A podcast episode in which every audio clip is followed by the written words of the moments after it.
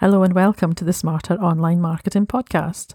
I'm Allison Christie, and in each episode, I'll be giving you tips to help you improve and scale your online marketing so you can reach more clients and make more sales. This is the Smarter Online Marketing Podcast with Allison Christie, episode number one a welcome and two lessons learned in Facebook ads.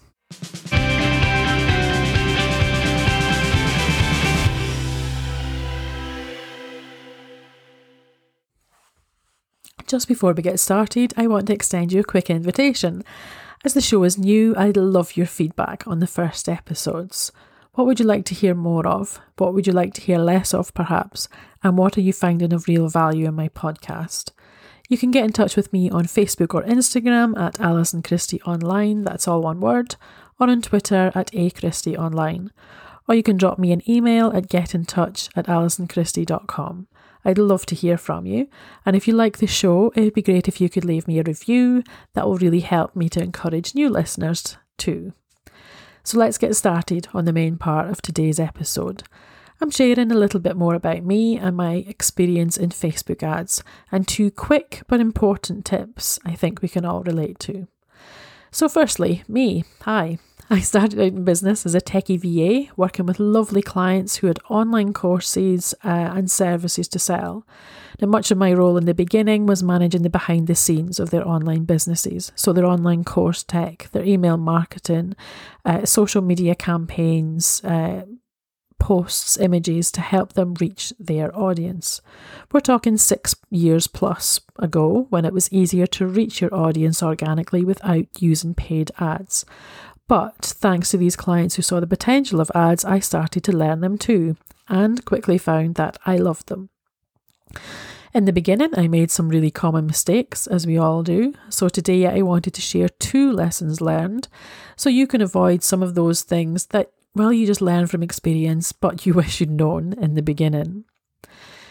So, the first lesson, let's get straight into it, is I would have trusted the data being gathered by the Facebook Pixel a little bit more. Now, just before I explain that in any more detail, if you don't know anything about the Facebook Pixel, don't worry, we're going to cover that in depth in future episodes. There's lots more to come on that.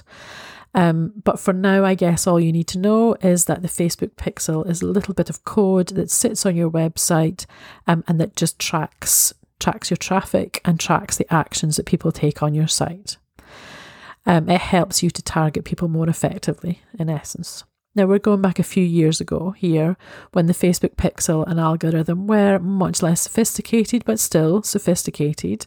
Um, but I guess I would have trusted the process a little bit more in using what was gathered by them already to help find my customers and my clients' customers. Now, what do I mean by that?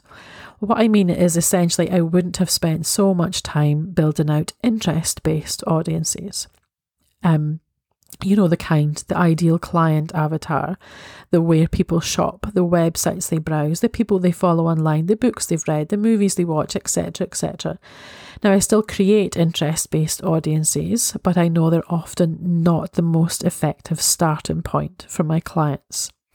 Um, usually, the place where people start in Facebook ads. They'll start by creating these interest based audiences without knowing there's already a huge amount of data already in Facebook.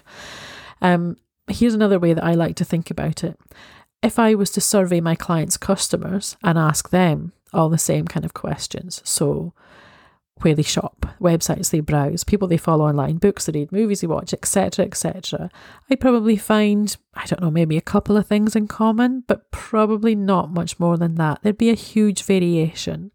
Um, so you can see that by narrowing down too much in an interest based audience, you can be excluding a lot of people who are potentially customers.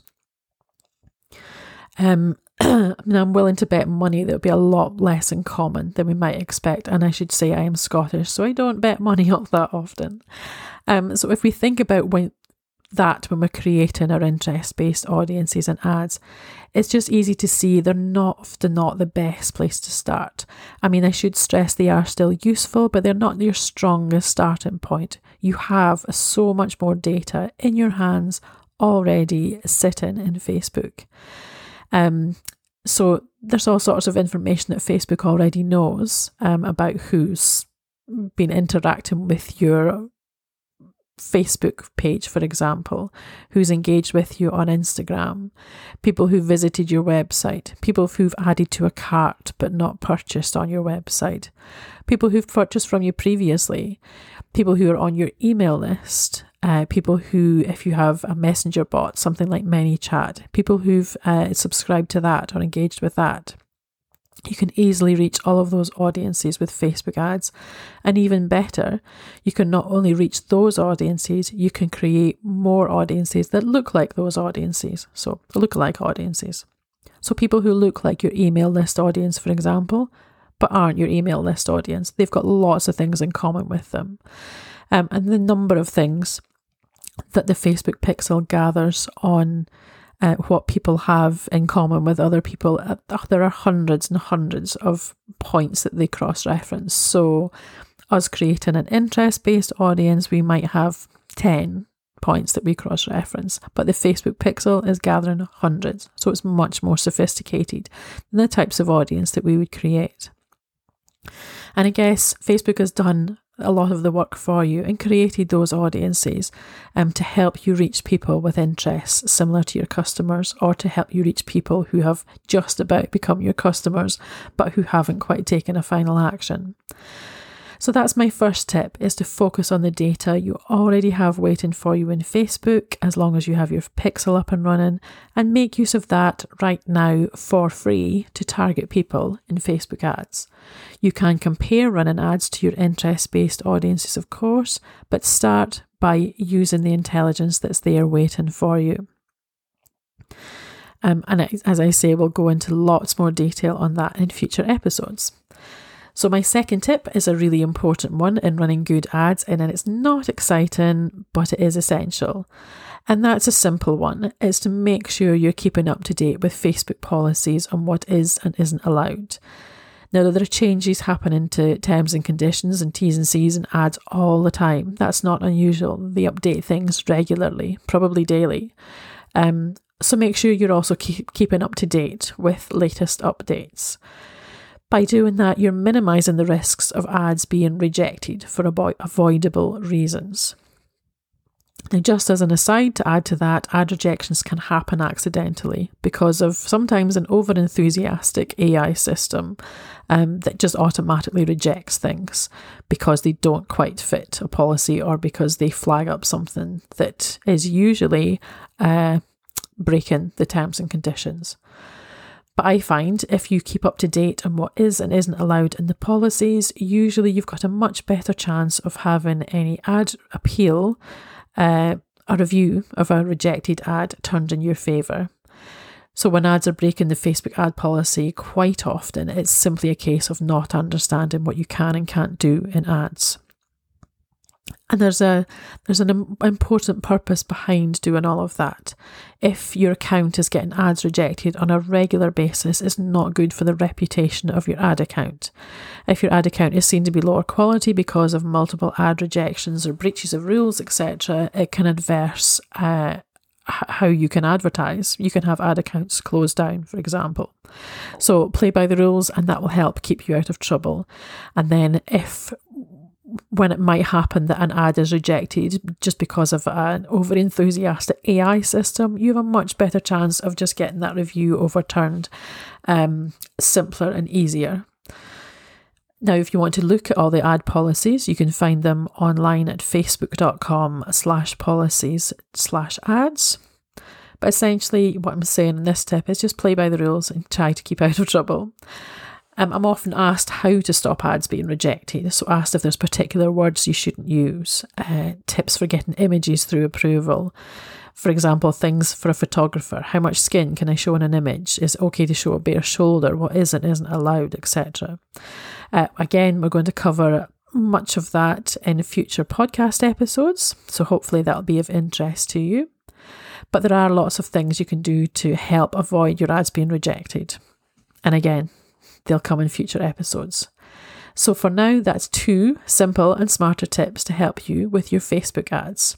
And just a final recap for you that first tip was just making use of the data that Facebook already has been gathering via the Facebook Pixel when it comes to creating audiences and targeting potential customers. Use the data that it already knows about you and your traffic to give you that advantage in the beginning. And the second tip is to pay attention to those Facebook ad policies so you don't accidentally fall on the wrong side of the rules and jeopardize your ad account through unnecessary ad rejections. I hope you found those both helpful and I hope uh, to, he- to see you on future episodes.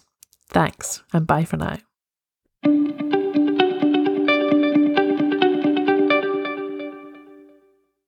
I hope you found today's episode useful. Um, get in touch and let me know what you'd like to learn more of. I'd love to hear more from you. In future episodes, we'll be covering more on Facebook ads, on Pinterest marketing, on email marketing, um, and lots more to help you get smarter with your online marketing. Thanks, take care, and bye for now.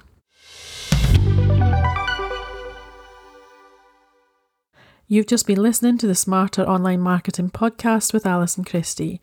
If you've enjoyed listening, I'd really appreciate your review. And don't forget to head over to allisonchristie.com for lots more tips, free content, and downloads to help you get smarter with your online marketing. And don't forget to subscribe for weekly updates.